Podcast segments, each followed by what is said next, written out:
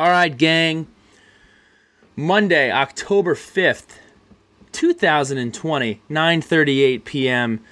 Couple of announcements here. First and foremost, we have a fantastic sit down with one of my absolute favorite people in the world, Coach Bud Foster. Uh, can't thank him enough. Uh, it was great to catch up with him and uh, see everything that he had going on. Uh, enjoying retirement on the lake. Uh, was on the back patio uh, of his lake house. Just said, hops on the Zoom meeting and says, "Guys, about an hour. I got some beer battered chicken in here. Got to get uh, got to get that right. So looking forward to uh, to enjoying that. But uh, let's go ahead and talk. So I appreciate Coach Foster taking some time, chatting it up with us here. But a couple of notes. Um, first and foremost, this podcast is brought to you by the Main Street Pharmacy. The Main Street Pharmacy in Blacksburg is the best pharmacy. Jeremy Counts, one of the absolute best in the business. Pat Finn had the pleasure of dropping in on him this past weekend. I will be dropping in on him within the next 10 days, Jeremy. So keep uh keep your eyes open. Looking forward to stopping on in. What else do we have going on? Sam Rogers will be coming on the podcast on Wednesday. One of the uh, fan favorites and one of the hardest working individuals that I know. So, really excited to get to talk with him and catch up. He's the head coach of Hanover High School now, so that's fantastic. And Hanover High School, HH. What else is HH? Hendon Hooker is labeled a full go this weekend for the game versus North Carolina. This is not the game preview. The game preview will come later in the week, most likely Wednesday or Thursday. But just some breaking news there. Excited that Hendon is back and ready to roll. We will also be interviewing Coach Robie from the wrestling team. We are really excited about that as well. The wrestling team, a crazy ascendance, and quite frankly, competing for national titles at this point. So, really excited to sit down with him. The flags, the flags, the flags. Had a great conversation with a local business in Blacksburg. I'm not going to say it yet. Got some, the ink ain't dry. Still working out some kinks, but it looks like we'll be getting Sons of Saturday flags. So, frat daddies and anyone else in the Blacksburg area or New River Valley or wherever would love to see the flag hanging proud. I know uh, our guy John Cran is looking to get one, so can't wait to see the Cran Cam and the Cran flag waving over Smith Mountain Lake.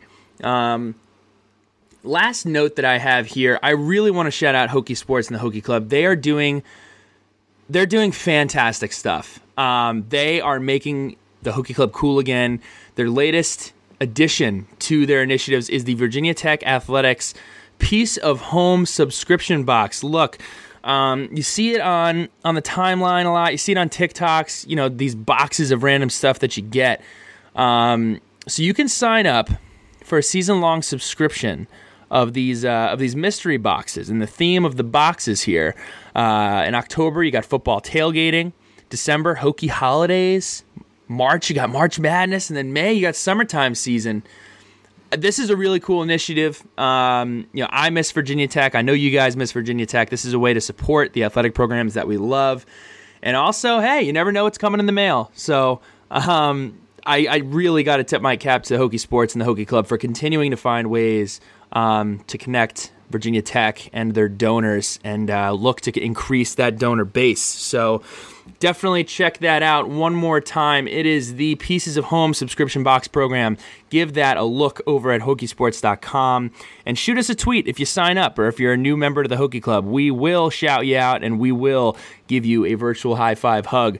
Aside from that, it's time. Um, one of the absolute best in the business, an absolute legend uh, as a coach and as a person. Um, this is former defensive coordinator and one of the best to ever do it, Bud Foster.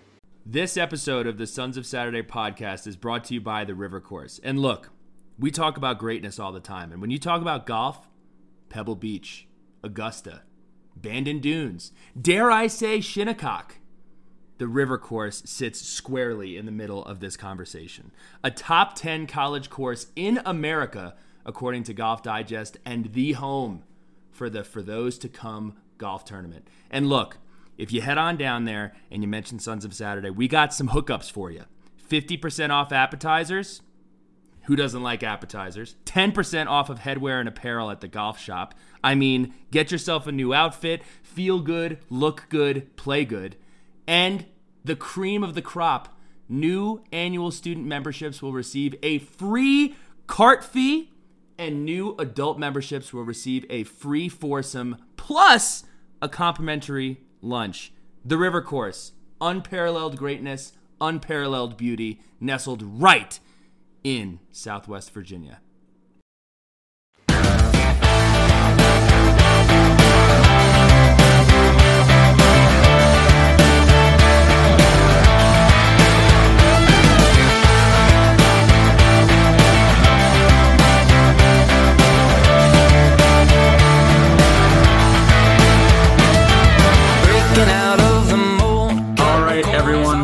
Sons, daughters, ladies and gentlemen, we have a very special guest on Sons of Saturday here this evening. Former Virginia Tech defensive coordinator Bud Foster is in the house. Coach Foster is a recipient of the Frank Broyles Award in 2006, which is given to the top assistant in college football. And he is one of the greatest defensive minds in college football history. Coach Bud coached at Virginia Tech for 33 years before retiring at the end of 2019. Hokies led the nation in total defense in both 2005 and 2006 while ranking second in 2001. Coach has sent over 50 players to the NFL that play defense uh, on the Virginia Tech football team. Today is actually the one year anniversary of the Beth Barnes Bud suit, the Bud Foster swimsuit. Coach Bud, welcome to the Sons of Saturday. Well, I appreciate you guys having me. It's it's really cool. I I didn't realize. I do remember when Beth uh, uh, introduced me to the new swimsuit. It was I was taken aback, so to speak. I really was a loss of words, and her husband was standing right there next to her. And as it turned out, uh, really delightful people. And my wife and I got the chance to spend uh, a lot of time with them um, here at the at really during basketball season, the end of football season, and during basketball season. So it was uh, it was fun to for them to get to us to get to know one another. But that was that was quite interesting to say the least when I saw that uh, that swimsuit. one of the one of the uh, the great things of Hokie Twitter bonding together over the Bud suit. Um, so, Coach, first thing, just uh, you know, yesterday's big win go to Duke, get the win, even though with a ton of guys out. Just any immediate thoughts uh, from that road win yesterday? Well, I'm going to say this in general. I'm really proud of that football team. You know, what they're going through right now, what they've had to overcome. Uh, yesterday, even more so, I guess they had seven guys out in the back end. And I think it, it just makes a statement of the leadership. I, I, I think. I know that Justin Fuente is doing a tremendous job, and his staff is doing a tremendous job of leading this group and getting them to buy in that you know it's the next man up mentality it's a team first mentality and together we can do this. And it's showing on the field. And and they've been chomping at the bit for a long time. I mean it's unprecedented times and and uh, it's going to go up and down i think throughout the next several weeks. And and uh, you know but i'm just uh, I'm really proud of this football team. Uh, you know, I've invested a lot and still invested a lot with a lot of the guys, particularly on defense. But uh, you know, and and the staff. But uh, I am really, like I said, proud of this football team and how they're competing and how they're that next men up mentality and what they're and how they're performing. And you know, that guy Tyler Matheny, I, I, who I really love. Tyler, he's a guy that's tough and you know, he was a, a wrestling champ in the state of Virginia, tough, hard nosed guy. But, uh, you know, for him to step up and be a guy that's, you know, you get a guy like, like him that's been probably third or fourth on the depth chart, but that shows that he's paying attention in the meetings and, and you know when he gets his opportunity he, he's taking advantage of that and, and doesn't want to let his teammates down doesn't want to let his brother down and that's the one thing i've really been impressed of how the variety we've got a running game now it's neat to see we've got some backs that uh, uh, can break tackles and run through some holes strong. And, and uh, uh, the quarterback play has been, uh, you know, Burmeister. I know I thought I was very impressed with him as a our scout team quarterback. Obviously, I know what Quincy can do and what Hendon can do, but uh, it's just we've got some depth at some spots and. Uh, and, and, it's just been fun group to watch. And you know they're going to have a big game this week, and you know, and obviously we feel about North like North Carolina like we do UVA. So uh, that's going to be a big, big ball game. So I'm looking forward to uh, seeing these guys compete again next weekend. Absolutely. And uh, so what we'll do here, we'll kick it off. Jump into the time machine. What was growing up in Illinois like? I know you grew up in Nokomis, Illinois. Uh, played ball at Murray State, which is where you, you know, eventually met with uh, Coach Beamer. But what was it like uh, growing up there early on? You know, family life and playing ball at a young age. Yeah, that's you know, I actually I, I kind of I grew up in St. Charles, Missouri, which is a suburb of St. Louis. My dad was a corporate guy.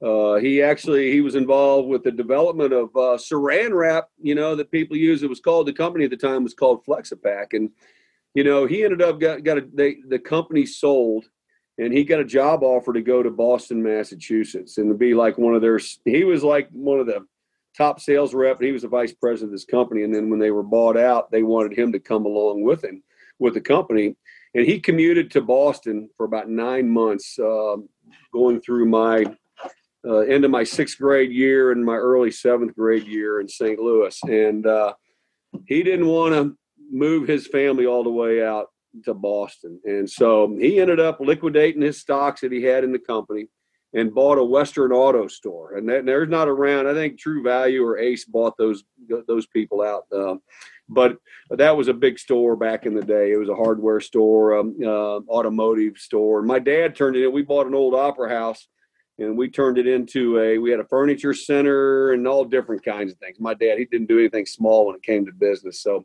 uh, so that's what i did growing up uh, and, and going through seventh grade and eighth grade i kind of took a hiatus from football because nokomis where i moved to in nokomis illinois was a sleepy little farm town had 2500 people i had 1500 kids in my seventh grade class where the school i was going to we were going split school and I went. It was like going back in time. But some really great friends, very competitive athletically. We had a group of kids that were either a year older than me or a year younger than me in a small town that we were we did everything together we played baseball we played football we either played basketball or wrestled uh, and just extremely competitive very good very talented group of guys we had several that went on and played uh, college for a small school uh, that different guy played basketball. A couple guys went and played college baseball. I went and played football. But you know, in a small school like that, when you have four or five college type athletes, you can have a lot of success, and we did in so many sports. But I was very fortunate. Good family, hard working family. It's kind of where the lunch pail, blue collar kind of mentality came. My dad kind of had that mindset. And when he took over that Western Auto Store, you know, I worked all the time. When I wasn't playing sports or doing something, I was either putting bikes together, I was delivering furniture. Uh, we were doing a variety of things, you know, unloading trucks, doing different things like that. Um, but then as I got back into high school and eighth grade, we basketball and baseball was obviously big there. But then in high school, I got back into football, and I was very fortunate. Nokomis had some Hall of Fame coaches. Our my high school basketball, we were really good in basketball my high school basketball coach had uh, he's in the Hall of Fame, Lauren Wallace. Um, we went to the state finals in basketball. We went to state finals in in baseball. We had uh, uh, my high school football coach was really uh, very influential to me and and how I did things um, as I continued on as a coach. But uh, you know, I was just very fortunate to have some really good coaches that were into the fundamentals, technique and fundamentals, and, and we were sound and tough and hard nosed and and we we drilled that over and over. And I think that's kind of you know where I kind of got my foundation as much as anything. Then I went on to Murray State. And then I had an opportunity to, you know, I played. I, I wasn't recruited by Mike Godfrey. I was recruited by a guy named Bill Ferguson, and um, it was his last year. He resigned after the season. It was there for a long time at Murray State. But then Mike Godfrey um, was my head coach, and then Ron Zook was my position coach. You know, Ron was at Florida and was at Illinois, and uh, and then uh, Frank Beamer came in as the defensive coordinator after my sophomore season. So he was our defensive coordinator my junior and senior season. Coach Godfrey left after our senior year. We had a lot of success my junior and senior year. Uh, made it to the one double A playoffs at the time, and uh, had a really good program. Um, and people that don't know, you know, it's like James Madison. That time we were we were that caliber of football team. Had a bunch of great players. And um, but anyway, then Coach Godfrey left, went to uh, went to Cincinnati, and uh, and then Coach Beamer was promoted as head football coach at Murray State, and he offered me a spot at that time. And you know, the rest is history from that as we moved on. We were there six years at, at Murray, we won. Uh, you know, I won. I was involved as a player, won a championship. As a coach, we won a championship there, and you know, talking about a conference championship, went to the playoffs. So we developed a tradition and an expectation that you know we really kind of carried over. You know, to um, you know, hopefully when we we came to Virginia Tech, that we could build off of that, in which we did. It took us a little bit of time, but that's kind of where it all started with me. Um, you know, with my childhood, I was around some good people. I good, I had great family, but then I was, I really was, um, I was intrigued by, um, you know, coaches. They were mentors, they were leaders, they were a lot of things to me, and and I was very fortunate to be around some really outstanding people in the field that really influenced me in a lot of ways. Um, you know, outside of my my home life and family life. So let's dive into your career at Virginia Tech. The man you just mentioned, you begin your coaching career in 1981 at Murray State as a graduate assistant under that program's new head coach, and that coach's name was Frank Beamer. I have to ask, what were your initial thoughts about Coach Beamer when you first met him? You know, uh, Coach was a guy extremely smart. Number one, um, the but just um, you know he just had he we were running the old wide tackle six, which is uh, a unique defense in itself. It was old eight man front football. That's when you know people were still running two backs and all those kind of things. But you know he really understood the pressure package from a defensive standpoint. I know everybody thinks of coaches as special teams, and he brought that to the table too. Don't get me wrong, um, but he was a defensive coordinator first, and uh, you know, and an outstanding one. We were dynamic on defense, but he just he could really dial up blitzes, could make adjustments as well as anybody uh, that I'd been around, and and you know, and, and, as a player, and the coaches that I'd been around, and um, I, that was the thing I was most impressed initially was just his football IQ, and then Billy can uh, relate to this. Coach at times was probably his best when things were maybe at their worst. And I what I mean by that, if if things weren't going well in a game, he could make those adjustments. He made everybody feel, hey, everything's fine. We just take care of business and go to the next play, and you know, we'll everything will will take care of itself. And you know, he was really gave you that calming factor that hey, we're doing things the right way. Just believe in each other. Let's go to the next play and go just lay it on the line. Don't let the last one affect the next one. And and um, that's probably what um, you know I learned from him and got from him as much as as anything. You know, particularly when he was a young coach, and and and then even as a as a young head coach, uh, he was just a guy that was a deep thinker, and I really thought ahead of the game in a lot of ways. He really was a guy, even at Murray State, brought in the special teams and that's where we dominated uh, one double A football at the time. Obviously, we were good on defense, but uh, we were really dynamic on special teams, just like we were ended up being at Tech. You know, we were, you know, really uh, played great defense for the most part.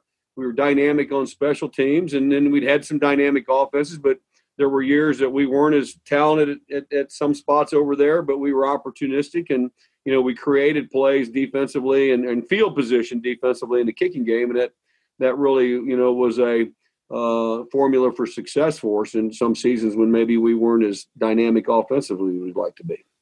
But that was my first, you know, feelings of him was just uh, tremendous football IQ and uh, decision making under duress. Um, was really good under stressful situations, and you know, and uh, uh, that's why he was always. That's why he's you know will go down as one of the all time great coaches, and you know, in college football. Absolutely. So fast forward to 1987, you leave Murray State with Coach Beamer to go coach linebackers at Virginia Tech. No pun intended here. What was the staff's initial plan to foster a winning culture in Blacksburg? Well, you know, they had just come off. It was a lot of things. They, would just uh, Tech had just come off winning the Peach Bowl, which was their first bowl win in a long, long time, if maybe not their first bowl win ever. You know, they'd only been to about four game bowl games period or five games before that, and and uh, um, and I was excited. Uh, you know, uh, had a lot of talent coming back, um, and then we were decimated by oh, there was an academic scandal uh, that took place. There was um, the uh, the athletic director um, uh, Bill Dooley. He had uh, oversigned scholarships, and basically, we weren't given the death penalty, but we were about everything to that. We at the time we lost like 35 scholarships over three seasons. That that was when you could sign 35 people. I think we signed 11, maybe 17 and 19 in our, our first three years at Virginia Tech, and uh, and we lost all these guys to academic uh, situations. Um, you know, we lost all these scholarships, and we were really all of a sudden we got here coming off a big year for Tech and and uh, us as a and from Murray State. I'm really amped up, and you know, about three fourths of the football team that we were hoping was going to come back was, you know, suspended for that first season, and uh, we were dug, we were put in a deep, deep hole that we had to dig ourselves out of, and uh, so I was kind of like at a shock, you know, like, and we didn't know this coming into the situation, and um, but I am happy as things moved along you know that people saw that uh, we had the right guy at the helm and Frank Beamer to to lead us out of that. Now, the one thing that we did do, you know, Tech, uh, we played the first five years we were here. We played like the toughest schedule those first five years in the country, and we felt like in order to get to the next level that Virginia Tech wanted to, our fan base, the Hokie Nation wanted to, that we had to we had to start competing. You know, and we our schedule amped up, and and uh, we had a couple tough lean years, but they were tough lean years because we didn't have the personnel that we were needed to compete with the people that we were playing, the Miami's, the Florida States, the South Carolinas, you know, those folks like that who we were playing. And, and, uh, um, Clemson, we played Clemson every year, uh, and I know they did that before, but uh, uh, you know those were that's just who we, we were playing week in week out, and we weren't playing the Wake Forest or the William and Marys or uh, you know the VMIs or people like that, that they were playing before, and and uh, you know, just was uh, it was an uphill climb, but uh, you know, we finally made it to the top, and and uh, you know, got to the point where we could be competitive, and it just took some time, but it was a rough start, and uh, it was one like what did I get myself into when it was all said and done, you know? So, uh, but now, you know, 34 years later, you can look back, you know, with a lot of pride and, and um, you know, a lot of fun years and a lot of great relationships. So uh, I know we were talking about fostering a winning culture in Blacksburg back starting in 1987. But in 1995, you get your first shot as a defensive coordinator at Virginia Tech. And as you take over that role, you get the new office, you get the new whistle, you're taking over and really overseeing the defense. When you thought about what do I want a Coach Foster led defense to be, what really stood out, and how did you build that uh, defense from that? Well, that's a good question. You know, we had uh, we had a guy by the name of Phil Elmassian who I've got the utmost respect for as a football coach, and Phil was our coordinator in 1993 and 94, and really kind of helped get us turn the corner, so to speak, as a football program. And defensively, we did some good things, but um, you know, we we were we, we were improving, and it was a mentality. And you know, we always talked about then, you know, coming to work every day and doing that type of thing. And and I just really wanted to take when I got the opportunity. We had built it, and Phil left to go to uh, University of Washington to be like their secondary coach, and that's where we got our defense from, uh, basically. And um, and Coach Beamer felt good enough about me that I he, maybe he saw a young guy like himself, uh, you know, with that mindset and things that uh, uh, from a football standpoint. But uh, I just felt like I wanted us to be an aggressive, attacking. Let's let's don't let the offense dictate to us. Let's dictate to the offense mentality. And um, you know that was being an aggressive, blitzing, uh, aggressive with our back end people, and and uh, you know, and then that kind of came along with the lunch pail. We talked with, like Buck said, was a staff with Phil being the coordinator about us coming to work every day. And then, you know, I wanted to take it another level. Let's do something, you know, with the lunch pail that let's give gives us a identity, but also is actually some, you know, a symbol, something that we have within our own group, uh, you know, that's going to separate ourselves and who we want to be as we move forward. We just had we've gone to back to back bowl games in 93, 94. That's kind of the first time, I'm not mistaken, for Tech to do that in a long, long time or if ever. And then all of a sudden, you know, we have this team coming back in 95. And we started out 0 2. My first couple days as a coordinator, games were not, uh, you know, I was kind of going like, what's going on? And then we beat Miami, who we'd never beaten. And, uh, went on and you know won 10 straight there with that counting the bowl game and, and beating texas in the sugar bowl. But you know the mindset of us being an attacking aggressive defense that was going to come out and outwork our opponent that was going to separate us. We were going to be mentally tougher. We were going to be physically tougher. Uh, we were going to you know uh, be more uh, better conditioned uh, uh, just all the way around, people weren't going to outwork us or outprepare us, you know, and that was uh, something that we really took pride in, and that kind of the kids bought into it, and that's the culture we ended up uh, building and developing, and really the the lunch pail came from to be a symbol to becoming a brand for us, which was really really cool. But that's not what I wanted to be. I mean, maybe in the long run, yeah, because you don't know how long you're going to be at a place. But you know, to have that mindset of coming to work and competing and practicing like you're going to play, and so game days weren't as hard as you know you want them to be. It's more let's then let's make adjustments and do things that we need to do, and, and let's prepare our guys and that type of thing. And I thought that was something that we did. I thought we really, as a staff, did a great job, and our players did a great job of you know being prepared for all situations and and that that because that's the where you earn your your check, so to speak, is making the adjustments and the kids being able to handle that and do the things on the sidelines and transfer that onto the field and those type of things. I thought that's what we were able to do. And that started in 95, I think, with the mindset of what we wanted to establish and how we wanted to do it. And and then that was our approach every day. I mean, our kids on defense, you know, you know, Billy, we we did a lot of good on good work.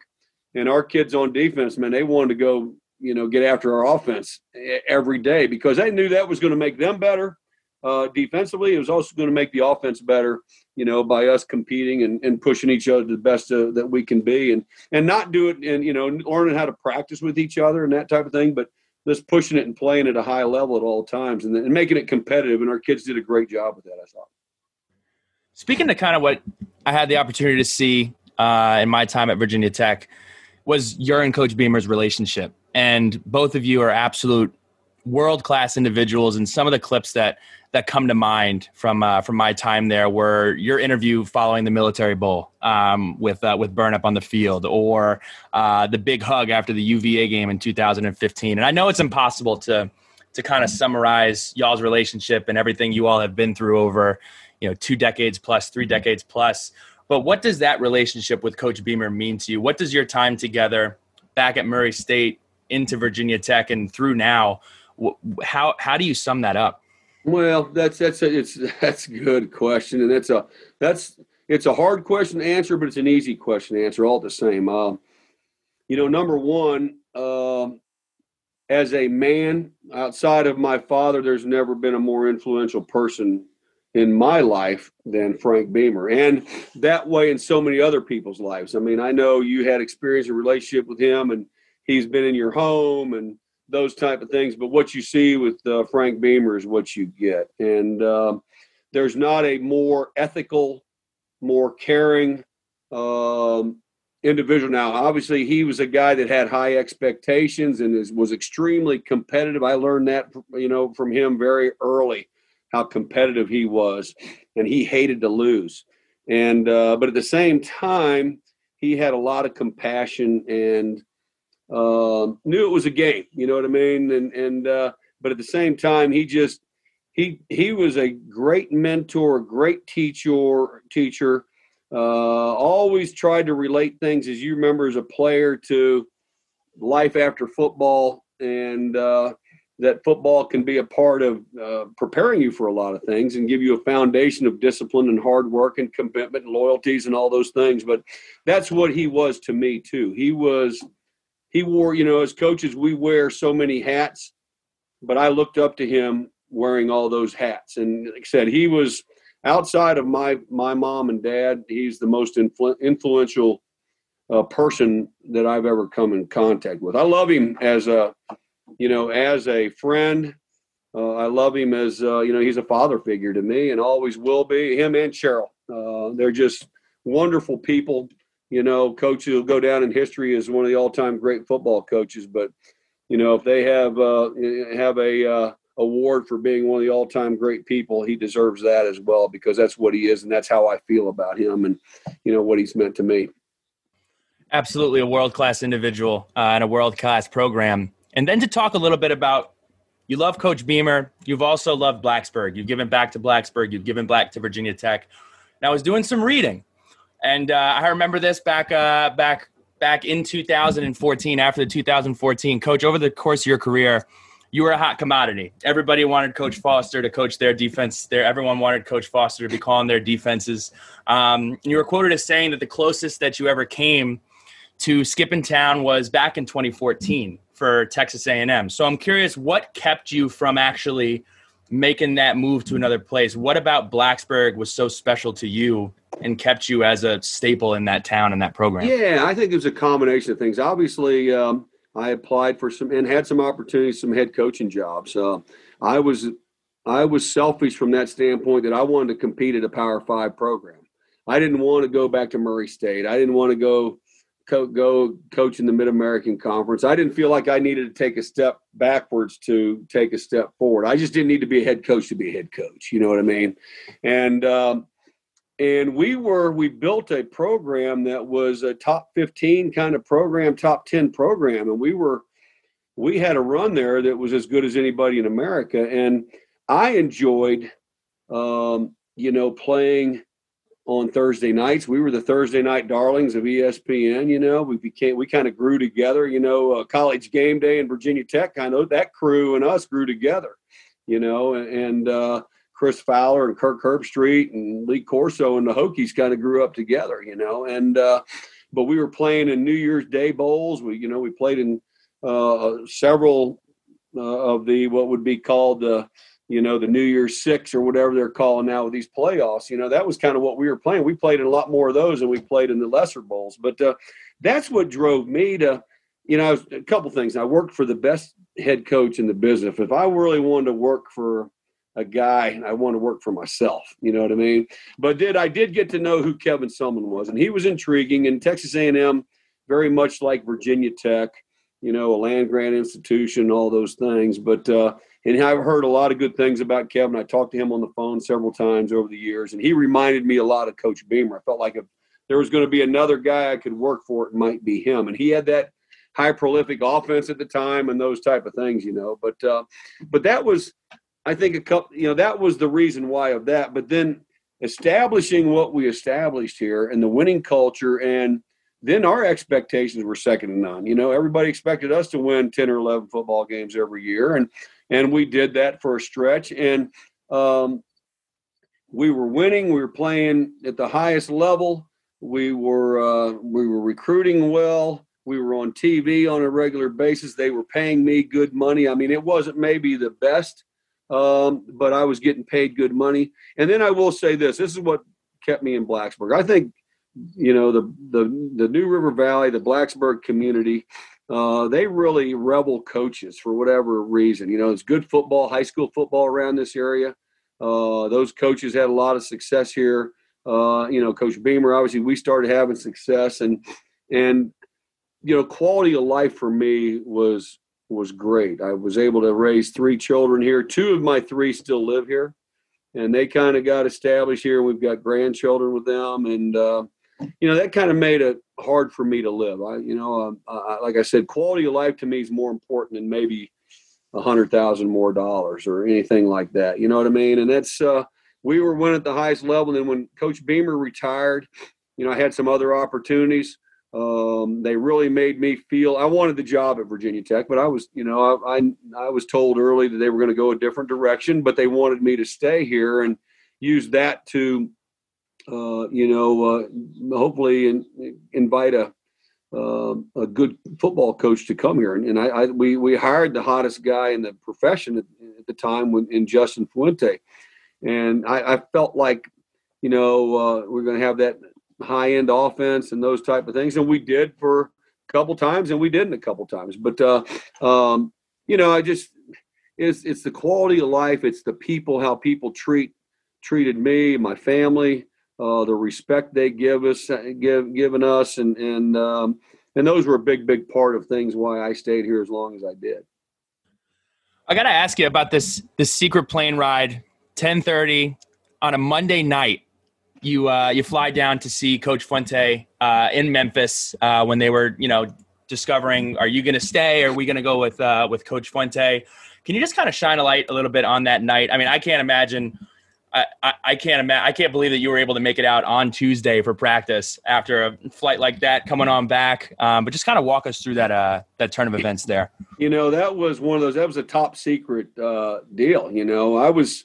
I remember Monday was our big game planning day, and Whit Babcock. I remember uh, came, called me, and said, "Hey, look, we're we're going. We we think we know who we've hired." I didn't know at the time. I didn't even know it was Justin or, you know, and um, um, I thought it was Mullen. He was down at, uh, at Mississippi State, at the you know who might be the uh, you know how all the rumors are and stuff.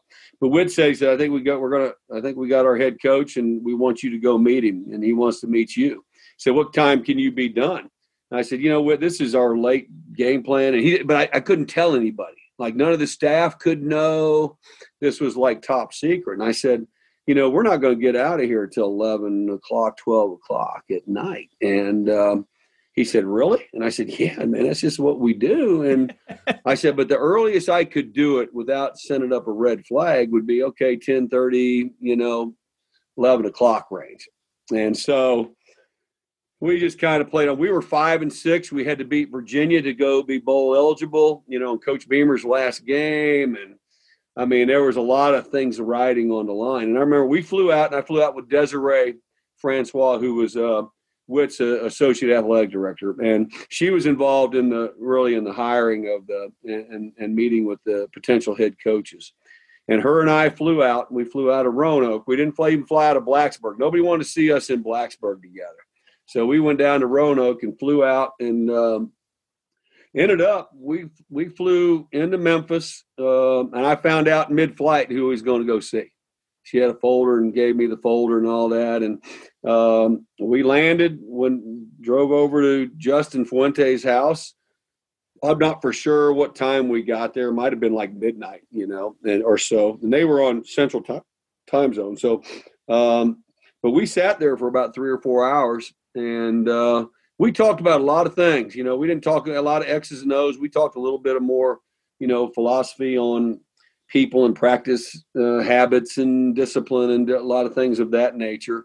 But I remember getting back into plane. I tried to sleep a little bit. It's hard to do that, but I rolled in my house at like 5:30 in the morning and we had to be at the office at 6.30 and i drank the strongest pot of coffee that uh, i could just to try to make it through the day you know but uh, i couldn't say anything to anybody until you know really after the game and i guess they announced it uh, during the that the virginia game that he was going to be the the new head coach at uh, and then i kind of had to come clean with all that at the end and that's what i did and thank goodness we won because i would that i'd have hated that that we'd have had a uh, poor performance defensively, and um, that would have attributed to you know us not finishing Coach Beamer's tenure the way he deserved, you know, to go out. So, but that was great to beat Virginia, and then go on and win that that bowl game. You know, uh, on his last couple of games as a Hokie. Speaking of um, just that year, it was incredible how much how well handled it was from the top down, at least from a player facing perspective. It was never something that um, was a distraction from a from a player's standpoint, not something coaches were chattering about. Everybody was very professional in the way that they handled everything, um, and um, that kind of leads me to I'm curious. I remember the meeting and the day where coach where Coach Beamer announced that he was going to retire. Uh, we had the team meeting. Um, and the way that that always goes is is is the media usually gets it before players get it. So I'm curious how did you when you did decide uh, that you were going to uh, retire at the end of the 2019 season how did you tell how did you tell the team? Um, what was that meeting like? Uh, just kind of walk us through that day uh, with your team. Yeah you know that was one of the toughest well it was a tough decision to make number one period. I'd gotten through you know i'd had 25 year run as a coordinator and that's a long time man. You start a lot of late nights um, you know, a lot of lot of mental stress, physical stress, a lot of different things. You know, go in that role.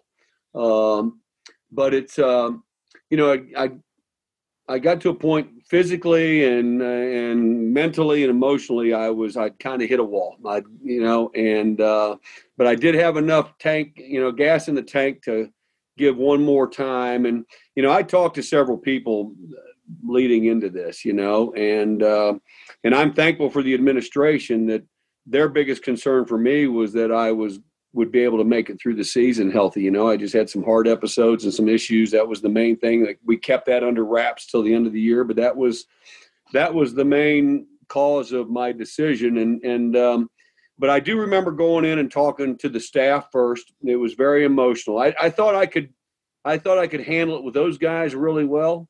But those are the guys you spend a lot of time. obviously, you know, you're you're a lot of time with your players, but you know, we're working however many hours a week, and I'm with those guys. I'm with Charlie Wiles, or I was with, uh, uh, you know, um, uh, Brian Mitchell, or you know, I've got Jack Tyler next to me, who you know I've coached and worked with, and who's going to be a great football coach, not a good football. But those those are the guys. You know, James Shibest. I mean, Justin Fuente has been tremendous to me and uh, great football coach and was just been a great guy to work for. But that was really hard for me to tell those guys, you know. And then going to talking to the team, I, I know it took some guys back because I don't think they ever thought I'd quit, or I didn't quit that I would ever stop. You know what I mean? And and uh, um, and it was tough, you know. And and I just wanted them to know, yeah, that. Uh, I'm going to give them their very best, and I expect the, the same from them. And we do that, then we're going to put ourselves in a chance to be competitive and win. And we did. We had a chance to, you know, uh, to win the Coastal again. We put ourselves in that position to to get back. I know 2018 was a really tough year on me uh, in a lot of ways, and that's where kind of the physical toll took its toll on me over the years.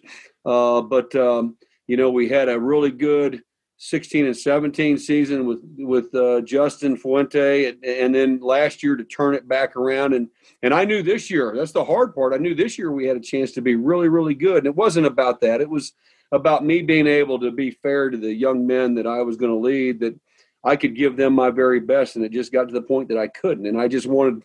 I didn't tell them that, but they understood that at the end. You know that that, that uh, I had I had given my my all to Virginia Tech over these last 33 years, and particularly the last 25 as a coordinator, and and uh, and and they respected that, and and and I hope they feel that I gave them my very best last year to the very end, and and and they did they did for me, and I I was so appreciative of that. So why did you decide to recommend Coach Justin Hamilton to replace you to Coach Justin Fuente? You know, it was kind of interesting. Uh, I've known Jay Ham obviously for a long time. He played for us, and then I I stay in touch with him, and that's the one thing I've always done. I've stayed in touch with the players, and whether it's through some kind of social media, things of that nature, and uh, every day. I mean, I hit guys with their happy birthday or happy anniversary or whatever, and uh, but I stayed in touch with Jay Ham. Obviously, he played a couple years in the NFL. Then he got into coaching. We kind of recruited the same areas. He was got involved with uh, VMI. Well, he was at um, he was at uh, UVA Wise, and he became a coordinator there. And he came up and visited with me on several occasions. Um, I really liked his football IQ and mindset. Uh, then he went to uh, VMI, and we recruited the same areas, and we spent a lot of time together. Then he was a guy I wanted to get back in our program, you know, if we ever had an opportunity. Um, you know, then when I made my announcement. Um, Coach Fuente came to me and said, "Hey, look, I know it's too early, but just as we move forward, just keep in mind, and maybe you can help me, you know, put together uh, uh, some names of some guys that we can go after." And um, you know, and I, I said, "Yeah, I, we'll do that." And there's a lot of guys out there, but you know, you, are going to have to pay them and, and that type of thing, and not you're going to have to not pay, you know, Justin Hamilton because I think he's getting paid the same thing I was getting paid, but uh, you know, he we went through practice a couple days, and then we brought Jerry Kill in. Who Jerry, I've got the utmost respect for Jerry. He's a great football coach, great personnel guy. And um, Jerry was kind of walking around. He was doing more offense, but you know, I told him, I said, "Hey, look, I'm I'm really, and this is between you and me. I really think this guy's got he's a future star in this business, and I just." I'd like to recommend him, I think, to Coach Fuente. He might be crazy, but I think he's in a position like Coach Fu and I were at his age that I think he's ready for that that step and that promotion. He's been a coordinator already. He's made, had to make decisions. He's recruited at some tough places. Um, I just think this guy, but I think he's got a great football IQ. He's a great teacher, you know, all those things. So I had had Jerry Kill kind of just hang around his, you know, doing his individual group uh, work, um, maybe peeking in on some meetings and things like that.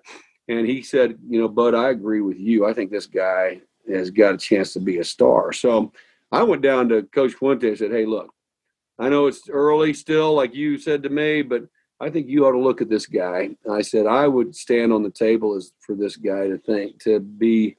He would understand our scheme. Not that I know you might want to change things, but you know, it's uh, he's a guy that I, would stand on the table for in a lot of ways. You know, and and that's kind of how it came about. You know, and and I I'm I hate it for Justin Fuente or excuse me Justin Hamilton that um, he has, uh, you know, uh, come in contact with COVID because I know he's chomping at the bit. I talked to him actually on a Zoom last week. I stopped my stuck my head in, and they were all meeting, but Zoom meetings, and he was at home. And um, but that kind of goes to show you what they're doing as a staff and the leadership under Justin Fuente. That's kind of saying where I'm really proud of these guys and have great leadership. But I know Justin Hamilton's chomping at the bit to be the guy that's calling the defenses. But so far, it's been two games and two different guys calling it. And uh, but that goes back to the mindset and the mentality, and I think and the leadership. I think they prepared for this uh, scenario, you know, and um, and it's worked out. But I, I I'm Justin Hamilton is going to be a star in this business and is a star in this business. And I, I can't wait for him to get his opportunity and people see really what he's all about. Well, coach, I got to say it's it's it's pretty exciting though. Coach Tyler stepping into the spotlight and unfortunately ACC Network didn't talk about it a whole lot, but coach Tyler stepped in and filled in for coach Smith who filled in for coach Hamilton. Um, yeah, I, I just couldn't be happier for Coach Tyler. Um, would love to hear you kind of speak to Coach Tyler and and what that meant, kind of watching on your end. I hit him after the game. I hit Justin uh, Fuente after the game, uh, and I've hit these guys before, wishing them luck and all that. And but I hit Jack in particular, and uh, just because I I just watched him on the sidelines. I watched his interaction the guy was a great football player. He's going to be even a better football coach because he's just again got a great mindset. He can he's going to be a coordinator one day. Going to be a, a guy that's uh, you know is going to be really really well thought of in this business. But it was a proud moment for me to see him and uh, excel. It doesn't surprise me a bit, but I'm really excited for him. But uh, really good football coach, a, a guy that the kids really respect. Um, they believe in, they trust him, and uh, you know they know that he sat in their seat. And the same thing with uh, Jay Ham, the same thing with Pierson Prioleau, Prioleau the same thing now with Darryl Tapp being back. Uh, you know, you've got guys in the program that even though the lunch pail has been retired, they understand the expectations of and the and the uh, um, the history and tradition of that side of the ball at Virginia Tech, and and that's something that I'm really proud of, and that those guys are upholding that that part of, and I, it, it, makes me proud as a as a as a coach, uh, and have and to have coached those guys, and you know to call them family when it's all said and done. On that note, Coach, you mentioned staying in touch with players post grad, and the, I, I think the lunch pail mentality and ferocity was born out of coaching young men like Jack Tyler, like Darryl Tapp, Corey Moore, Chris Ellis, Jason Worilds, DeAngelo Hall, Macho Harris, Kam Chancellor, the Fuller brothers, the Edmonds brothers, all those guys. How special has it been for you personally to see so many of these kids go on to do such incredible things at the next level and outside of football? Yeah, I mean, everybody talks about uh, you know what these we had so many guys going to the NFL and, and some great defense but you know you take guys like Aaron Rouse right now you know he's uh he's a councilman over there and you know in Virginia Beach and you know, making an impact and is a guy that I think is a, you know, is a shining star, you know, in the community. But that's the one thing. It's just, just so neat to, you know, when I, when we recruited these guys, it, I told them this was going to be a relationship for a lifetime. It just wasn't going to be for these next four or five years. That we were always going to have their best interests at heart, you know, while they were here, and it would continue. And uh, and I wanted to uphold my promise and commitment to them. You know, that's the one thing uh, I don't have everybody's phone number, but I, I do try to follow guys on whether it's Facebook or on Twitter or Instagram and things of that nature. And you know, I know when if it's their birthday, it's going to pop up. I'm going to wish them happy birthday. You know, or if it's an anniversary, we or we follow each other, and you know that's the whole thing. But uh, you know, Billy, I've reached out to you on that. But that's that's one way to stay in touch. And then you know the guys will you know they'll hit hit you back with hey coach thank you for everything i'm following i'm you know the foundation you build is how i'm leading my life or my family but um, you know more importantly it's just the relationships you have that you know i love those guys like family and and uh and that's i want them to know that and and even though we're we spent a lot of time together at one point in our life and and i hope i had a positive impact on that and i want to continue to do that as as we move forward. I know there's been guys that I've helped, uh, you know, that were on some dire straits with some things that have reached out. They didn't know where to go, and you know, I've done that too, and and that's just part of it. I mean, that's we are a family. We'll be a family forever, and and I hope the guys look to me that way in, in some form or fashion that I was somebody that helped them and they could trust and and know that I always had their best interest at heart and will continue to do that. So it's it's pretty cool that we've developed that kind of relationship. And it wasn't just a defensive side, too, right, Billy? I mean, that was the one thing that I always made a point to do before every football game is I went and shook hands, shook hands with everybody. And I want to shake hands with the offensive guys and wish them luck. And, you know, they want them to know that I, I we were all in this thing together. I can tell you that. And so it's a relationship all the way through and through. It was spe- I, I, to to harp on that. I mean, it was uh, it was special. I mean, I've heard through talking to other folks that I went to high school with or, or met along the way, uh, just kind of how their college experiences would have went. Uh, but the one thing that you know, I loved about Virginia Tech was the relationships that you had with the coaches were real. They genuinely cared about you as a human being, regardless of if you're if you're in their meeting room or you're on the other side of the ball or they you quite frankly don't have that much of an impact during the 60 minutes i mean every relationship uh, to this day has been fantastic and um, i got i got a lot of love for you and, and all the other coaches that quite frankly set the mold um, for the rest of my life down the uh, down the line so i can't i can't thank you and everybody on that staff from 14 all the way up to 18 and even now um, for doing that so uh, genuinely thank you very much yeah you're more than welcome billy I, you, you are always you had a lot of ability and you were a lot of fun to be around. They always had a great personality, man. They get the, the offensive line guys, man. They're unique anyway. Although you know, with that, you got to have that kind of personality anyway. So it's, it's it was fun to be. Uh, we're, we'll be to, together for the rest of our lives, whether you want want to or not.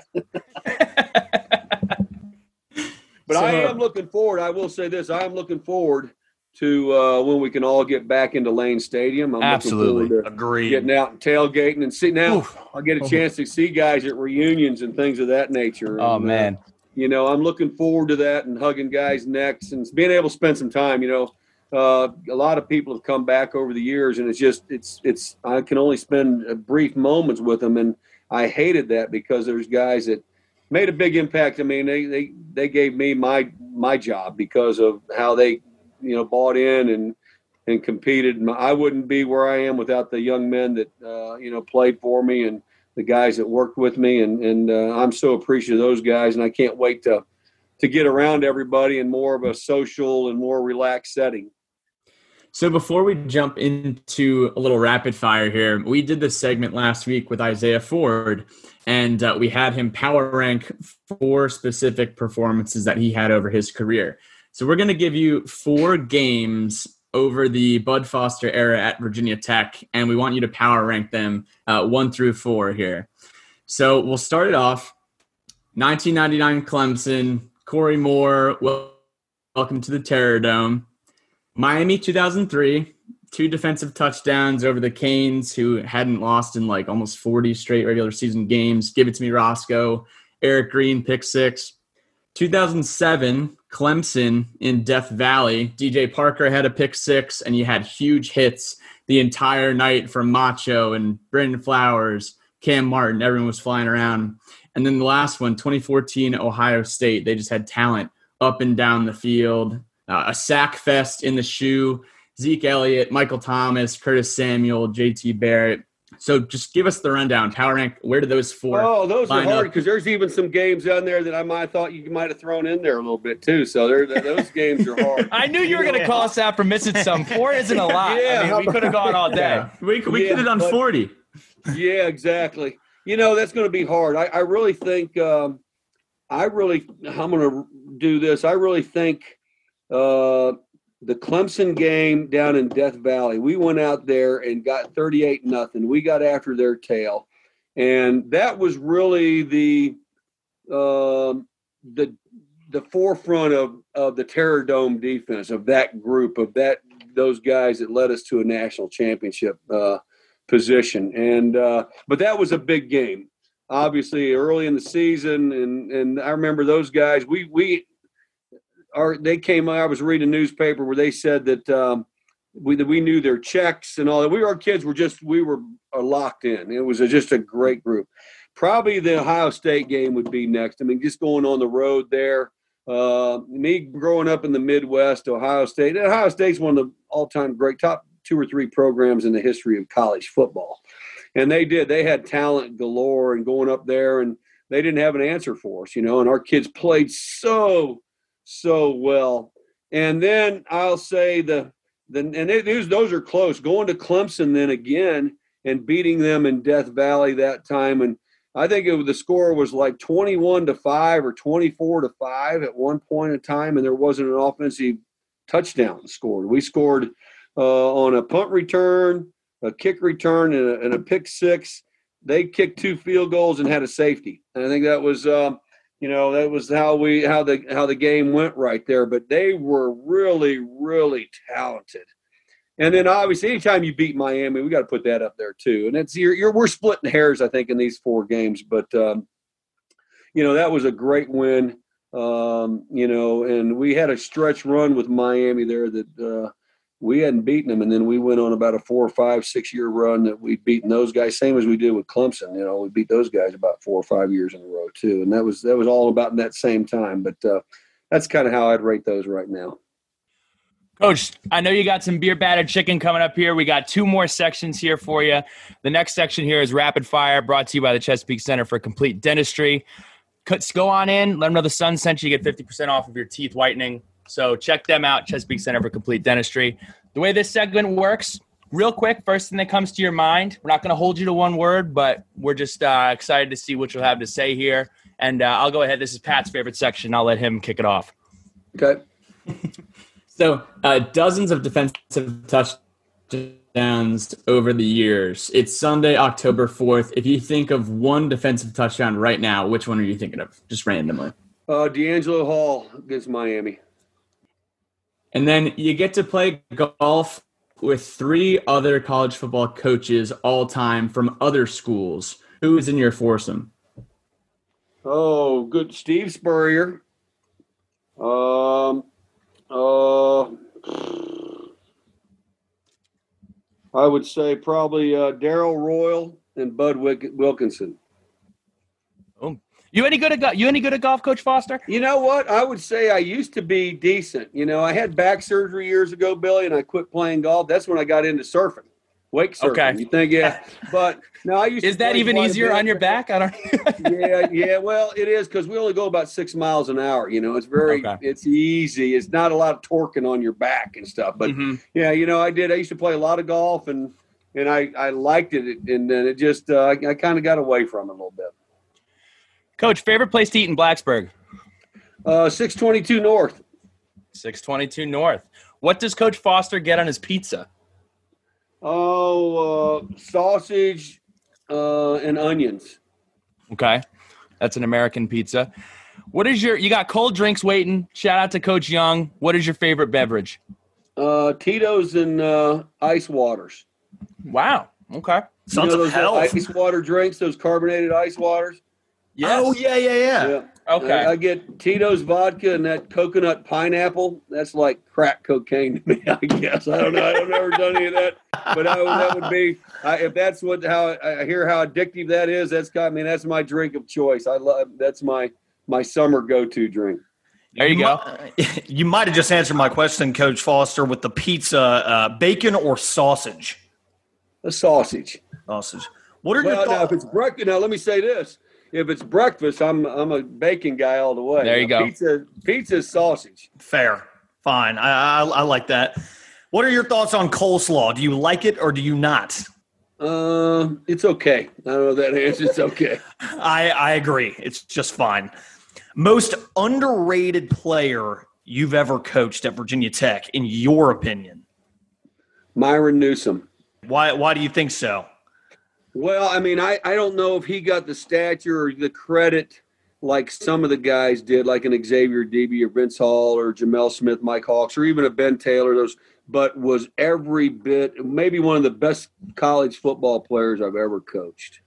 And uh, he was a good player, and he got notoriety. He was an all-league player, but he didn't get the stature. I don't think it, that he continues to deserve um, as a as a player at Virginia Tech he was just a guy undersized. And I tell you what, he set the standard of the lunch pail. He was a guy that uh, he came to work and competed every day like it was game day. And I think he really he did as much as anybody rubbed off. And probably the next guy was Darryl Tapp to, to compete like that that on a daily basis that impacted the people around him. And that's why I say Myron was probably one of the unsung guys in, in my time there. Guys that you still speak with on the regular from the past two decades. Oh, there's there's quite a few. I mean, uh, well, George DelRicco's a guy. I mean, uh, um, obviously there was like Jay Ham, uh, Torrian Gray, um, still with guys like that. But there's still several. I mean, uh, and right now in my role, I've reached out to several guys that are playing the NFL. I did. I called 15 guys in the NFL. My shortest conversation was 53 minutes. That's pretty cool. So that was uh, we caught up on a lot of things and uh, you know it was just uh, it was fun to catch up with it. But I can't say there's one in particular. I mean, when you're, you're close by with things, Jack Tyler and guys like that, obviously we were we worked with on a daily basis. But um, you know, there was guys that would reach out here and there. I don't know if there was one in particular that I just you know. Still, J.C. Price, Cornell Brown, guys like that. You know, they're still football related, but we still talk quite a bit. Coach Brown, one of the absolute best in the business. Shout out to uh, Oh my shout gosh! Well, to Coach what a, Brown. What a great football player too. One of the well, he he turned around Virginia Tech too in my mind with you know him. He was the first big time recruit in Coach Beamer's tenure. I'm talking top four, five star kind of guy, and they didn't have stars in that time, but he was that impact guy that. He was the most highly recruited kid in the state of Virginia at the time. He came to Tech, and that started uh, that started people coming to you know us starting to build a fence around uh, the state and keeping guys at home and particularly coming to Virginia Tech. Coach, uh, retirement section here. What is the best show? I don't even know if you watch TV like that. Is there is there a show that you're uh, binging right now on Netflix or, or whatever? you know uh, what? you That's have? a good question, but I you know I didn't have time for TV a whole lot, and I'd watch football usually when I was when I was coaching. But um, I got into Netflix. I didn't even know how to operate the day, how to get Netflix. You know, so. Uh, and my my son and, and stepson have helped us and and um, but I I really uh, I really got into binge watching a lot of shows. I mean uh, uh, I mean we got into so many stuff, but I finally we're watching Arrested Development now, but I got into um, Breaking Bad and You and Yes. uh, Ozark. And I can't wait Mhm. for Ozark to come back out. Uh, Schitt's Creek is one that's kind of entertaining and funny, and so we got a little bit that we kind of watch several things. But uh, you know, I, I tell you what, I'm finding myself. I'm I'm staying busy. I've got a routine in the morning. I'm actually started going back to work this week, uh, but uh, um, you know, I I am I'm enjoying my time, and we'll catch up on some Netflix in the evening. So it's it's kind of our time to to do those things. And you mentioned it earlier. This is your first. I mean, this is your first August. Like, what do you think of August? I mean, August not inside the football facility. What, what, what August is a pretty Yeah. cool month. Yeah, August, September. She's we're in October now, man. You know, Uh-huh. so uh, it is uh, like I said. It's uh, this is the first time in 48 years that I have not been involved starting in August uh, in foot with football, and uh, you know a lot of people have checked on me, wanting to make sure I'm okay, and and I'm not having uh, you know going through the DT so to speak. And uh, to be honest with you, I'm enjoying life. I've got a, a lovely, lovely yeah. wife, and and who's you know she's she has her own business. She's it's been tough on her this COVID time, but it's been great for us to just really uh, do some things together and and uh, um, you know and I'm I'm enjoying I'm enjoying this time of my life I really am I, I was at you know I was interested in see what the, it's like on the other side uh, and I'm enjoying every bit I can tell you that. Well, Coach, to get to give some shout outs here, I had the pleasure of uh, of meeting your fantastic wife uh, at a couple of games this past season. Uh, what is her? Let's give her business a shout out. What is, what does she do, and how can uh, folks support? Yeah, she's with uh, MedReach, and uh, she does she spe- does uh, she's a marketer for uh, for docs, you know, for doctors with special you know specializations, you know, different things like that. So, uh, and uh, and that's it's right now. You know, those the doctors don't want to see those people. She still deals with a couple that are close contracts and contacts and close friends, and there's some that uh, you know they just they're that's just it's slowed down like a lot of businesses have, you know, and and she's she's staying busy, but not as busy as she'd like. But uh, she gets to spend time with me, and I know that makes her day. Coach, as we uh, as we uh, last four questions or five questions here we have from okay. the fans, uh, letters from the lunch pail presented by Sharkies. Ryan Young, Coach, what is the biggest bass or fish that you have caught so far in retirement? You know what? To be honest with you, I haven't fished a whole lot uh, since retirement. I have uh, you know, uh, like I said, the weather down was we had good weather, but it was rainy. I spent if I've done more, it's been fishing and, and doing some things and piddling around the yard. The biggest fish I caught, I caught a, a 25 pound striper in my time. I caught a five pound largemouth, a six and three quarter pound smallie, and a 30 pound uh, flathead uh, catfish. Those are my largest fish that I've caught, and an eight pound uh, walleye. Those are all okay. kind of what I've, I've caught down here. That, uh, but I'm I that's my next deal is to get my get back in my my boathouse and get all my fishing lines and my my poles restrung and reset up. And that's kind of my next I've been doing so much yard work and different things like that that I've I've spent more time doing that and getting on the water but not fishing. And uh, but that's going to be my next phase of is back in retirement is getting back and enjoying that part of because uh, that's very very relaxing and enjoyable the next question here is from Grady Baker. Coach, you coached against a significant number of outstanding quarterbacks over the years, many of whom have been NFL stars.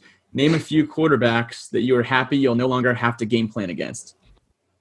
You know what? Every I, we played everybody from Brett Favre to Peyton Manning to uh, Matt Ryan. The the guy that uh, to be honest with you, that I have the utmost respect for more than any of them, because we were rivals, was uh, uh, Donovan McNabb uh, at uh, Syracuse. You know, just a great football player, tremendous competitor.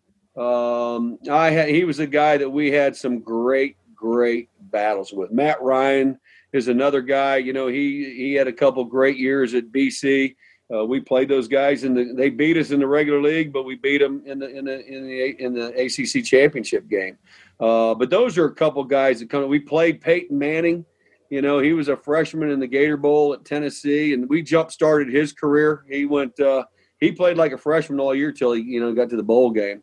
Uh, playing Brett Favre. I mean, you go back. I mean, the quarterbacks that Miami had and Florida State had. I mean, it's been a who's who. But uh, you know, Donovan's a guy because of you know our tie-ins in the in the uh, in the old Big East, and we battled Syracuse at that time.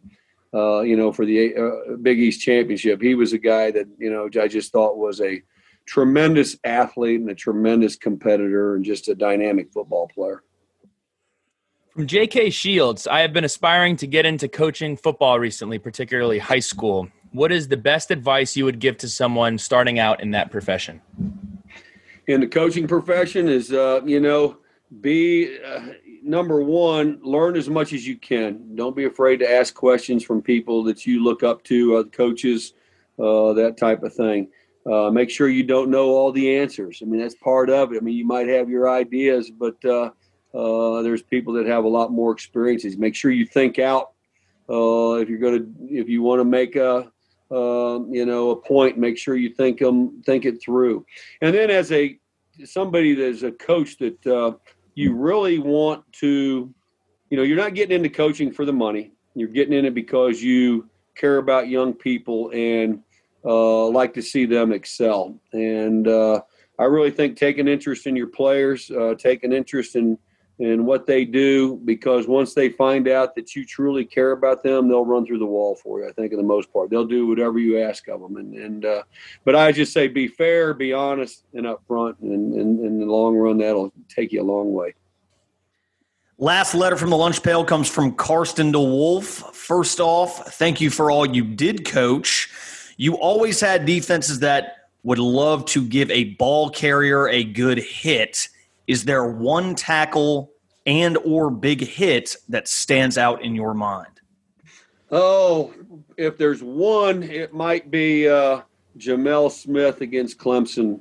Uh, they brought a receiver across the the formation. He was we were playing a zone coverage, and he made a break and really uh, broke him in half. And that was a big, big game. That was a game Corey Moore had a uh, sack and a strip and scoop and score and all those kind of things like that. But uh, that was a hit that set the tone early in the game, and and uh, and there were several in our career. I mean, my career with great players, but that you, you want me to pick one? That's one right now. It comes to top of my top of my head. Coach Foster, this has been a ton of fun. Again, I can't uh, thank you for all you did for Virginia Tech. Did all, all that you did uh, for me. Um, really looking forward to getting back together sometime soon. Um, love you. Just wanted to give you a chance if you have anybody anything to shout out or any parting words. But again, we can't thank you enough for your time. No, uh, no, just Sunday. thank you guys. I'd love to be back on the air again sometime. You know, I'm uh, like I said, I, I, I enjoy this. I've been doing some things football wise with some consulting and stuff, so I'm enjoying doing that. Still being a part of it. I just have to. I don't have to do it for 16 hours a day. You know, so. Uh, but thank you guys. I appreciate what you all are doing uh, supporting the Hokies and and uh, uh, making a medium for uh, you know for for football fans out there. It's, it's it's really cool, and I enjoy enjoy listening to you guys. Enjoy what you're doing, and thank you so much for giving me the opportunity to to be on the show with you guys. It means a lot. Coach, enjoy that chicken. I will.